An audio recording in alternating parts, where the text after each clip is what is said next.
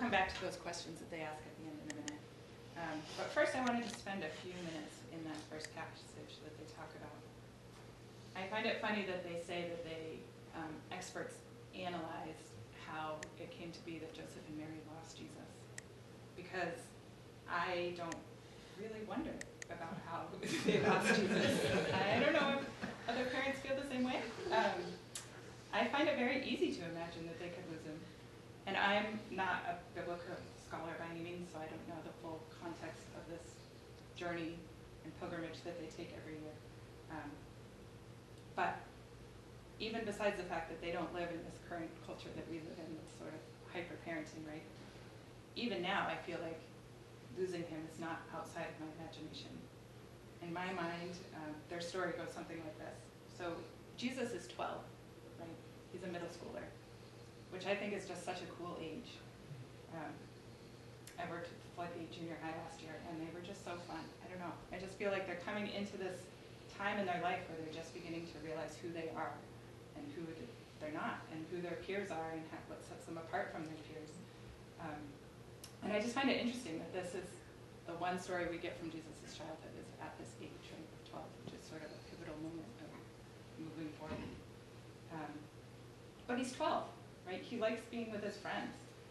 And they're heading out on a journey with all of their family, a lot of their friends, right? It'd be like us, plus everyone who's not here today, plus all of our family and friends, taking this journey all together.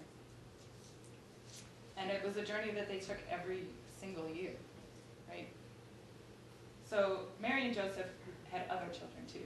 Jesus was the oldest of, I don't know if we know how many. Um, but a large family by today's standards, probably. So I imagine Mary and Joseph, one of them carrying the baby, one of them carrying the toddler, convincing the five-year-old that she has to walk this year because she's the big girl, right? and then there's 12-year-old Jesus, who doesn't want to stay in the back with his family and all the babies. He wants to be up front with his friends, right? He wants to be hanging out with Sean and Sandra and going up in front. And maybe when he was 10 or 11, they made him stay within eyesight so that they could keep an eye on him. But he's 12 now. And he's rolling his eyes at Mary and Joseph when they tell him to at least check in when they stop for night. Mary and Joseph know that Eric and Kathleen are up front with the boys. They don't have young kids holding them back, so they are probably fine. So they make this journey all the way to Jerusalem. They spend a whole week festival there, right? Seeing their older kids and then not seeing their older kids, knowing that they're a part of this larger community. And then at the end of the journey, they're ready to go home. And maybe when they were leaving town, Mary asked, Has anyone seen Jesus? And so maybe someone said, I think he was with Riley and Nolan. And she took one last look around, but not seeing him didn't alarm her, because she was sure that he was in the group somewhere with his friends.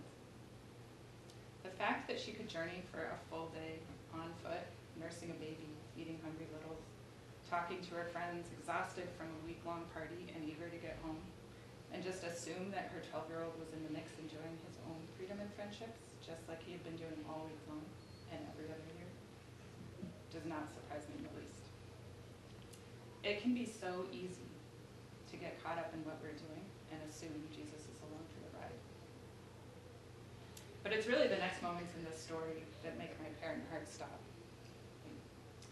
Says they began to look for him among their relatives and friends. When they did not find him, they returned to Jerusalem to find him. Can you imagine that moment as a parent? They stop for the night and they wonder where he is. And when he doesn't come and find them, maybe he just, they assume that he was preoccupied with his friends. And then maybe they're annoyed, right? He was supposed to come back. He was supposed to be here an hour ago. So they go find him. And they start to ask around, has anyone seen Jesus? Moving further and further out into the group, seeing his friends and realizing he's not with them. The calm that turns to frustration is now turning to fear. Mm. Where is Jesus? Leaving all the other children with relatives and friends, Mary and Joseph head back to Jerusalem with fear swimming in their heads. They must have been terrified.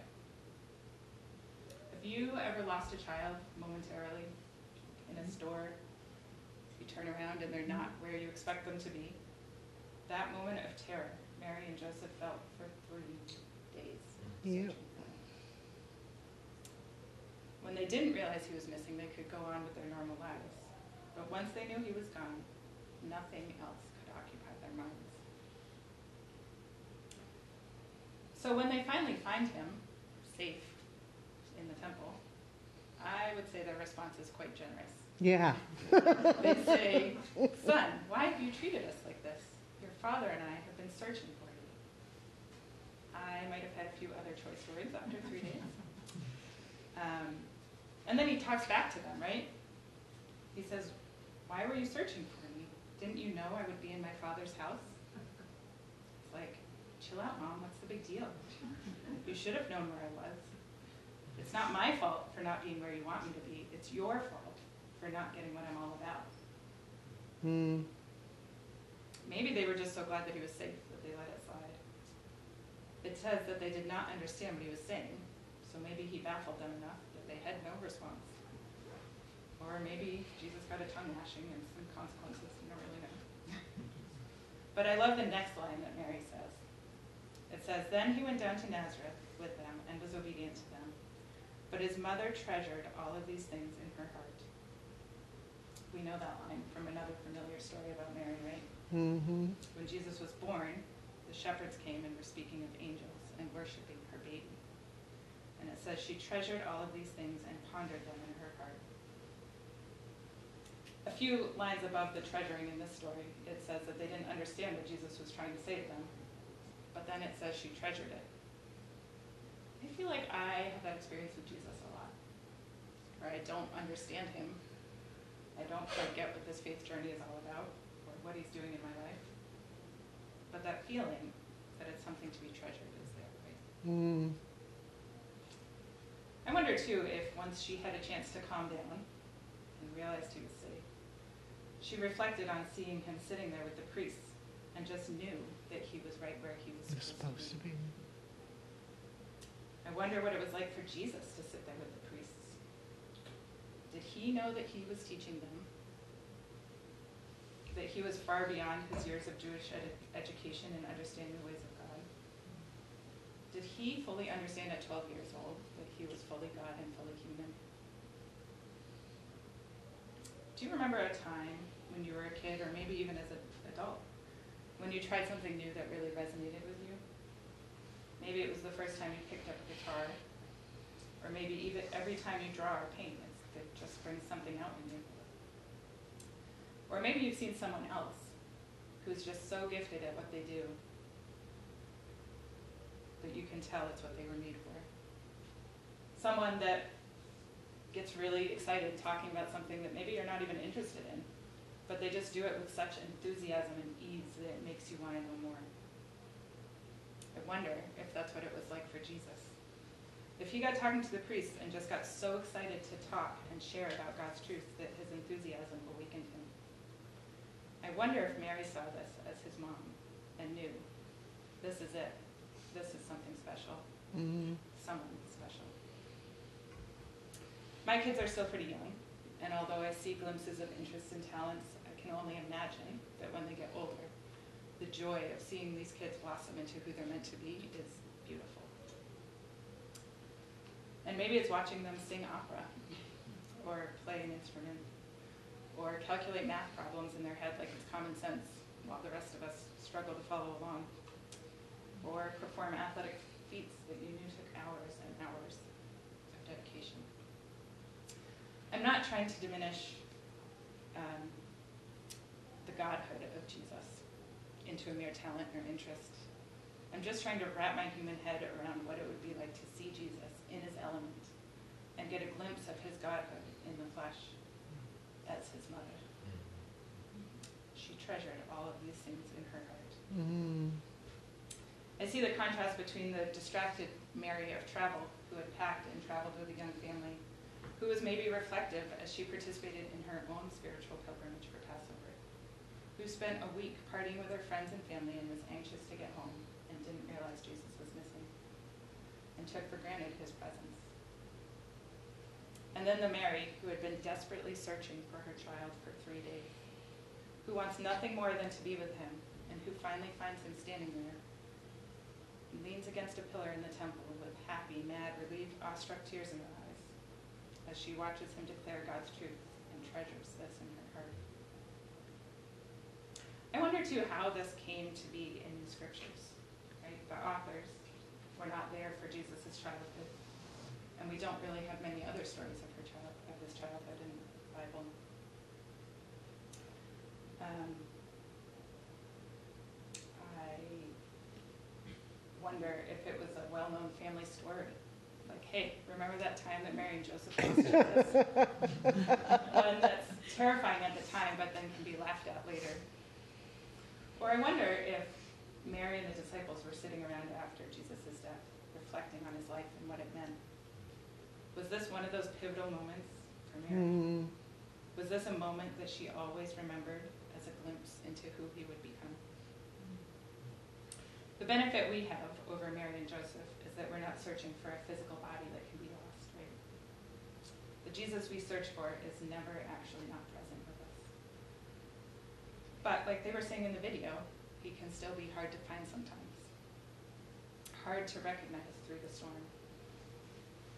I wonder if any of Mary's situations in this story resonate with you. Do we have times where we are so distracted in life that although we assume Jesus is there because we are Christian, we don't even realize he's missing? Our routines, our safe life that involves going to church and trying to be a good person, actually depend very little on whether Jesus is present or not. Do we have moments when we claim Jesus is here in whatever we are doing, when in reality we haven't even taken time to put our eyes on him, seek him out and see where he is and go there instead? Mm. Have you had a time when you were desperately searching for Jesus, wanting him and not being able to feel his presence? Crying out to Jesus and just feeling so desperately alone? Or maybe you found him, but in a completely unexpected place. I want to see Jesus working, but maybe not in restoring that relationship. Or I never thought he would lead me there. Mm. Or maybe you're in a place of just enjoying Jesus, in awe of who he is and what do you see him doing, treasuring him in your heart. Or maybe taking these few moments to reflect on this story has brought up something completely different. The beauty of the living word is that we can all read the same passage and can be impacted differently. This reflection that we just walked through is my thoughts and my life story, my mom heart, and maybe you have a completely different thought of what happened that day. We could do the same thing with the other passage that I talked about, about the disciples. How do you imagine that story playing out? I really have been enjoying it sermons. And I really appreciate listening to sermons from people who have deeper biblical knowledge than me, as I'm not a biblical scholar. But I can certainly nerd out with them. And I just feel like the explanations of cultural context and translation nuances help me have a better understanding of God. They help me understand what He is like. But sometimes, I think as adults, we um, want to know the right answer. We want to have the lesson taught to us? And we get out of practice of using our imaginations.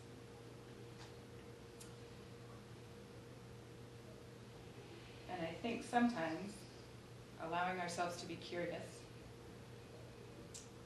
opens us up to a bigger God outside of the book knowledge and into a reality of a God that's so much bigger than that. Mm. I spend a lot of my time with kids. Um, I have three young kids at home. Work with kids in my career. I teach kid, Kids Cove here at church. So this morning, um, we're going to learn from our kids and we're going to do a practice that they do down in Kids Cove every single week. And we are going to take two minutes of silence to reflect with God. Um, the kids really do this. They spend Yeah. two minutes quiet, which I just found amazing. But I think that they sometimes have an easier time using their imagination in Bible stories than we do, right? This is not hard for them. This is not hard for them to think about what it would have been like to be in that story. So we're going to practice with them because we can do it. We can be quiet for two minutes with God. um, I'm going to read a few questions, wonder questions, we call them in Kids Cove, just to get your mind started to thinking about some of the things that we've talked about this morning. Um, the point is not to remember every single one of these questions or answer every single one of these questions. They're just to get you thinking of what might be on your heart this morning. So I'll read these questions. Some of them are similar to the ones that are in the video. We'll take two minutes of silence together, and then I will finish us in prayer. I wonder what I imagine this story was like for Jesus, for Mary, for Joseph. I wonder what I've heard this morning that is sticking in my head. Can I pay attention to that?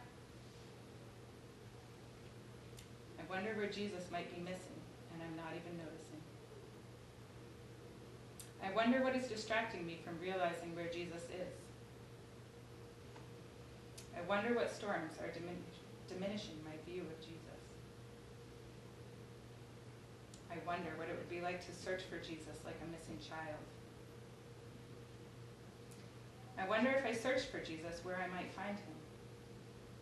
What might his response be? I wonder what I might treasure in my heart. I wonder what it would look like to face the issues and distractions of our time as a distracted Mary, assuming Jesus is here somewhere, versus a focused Mary, overjoyed to finally be in the presence of Jesus and treasuring him.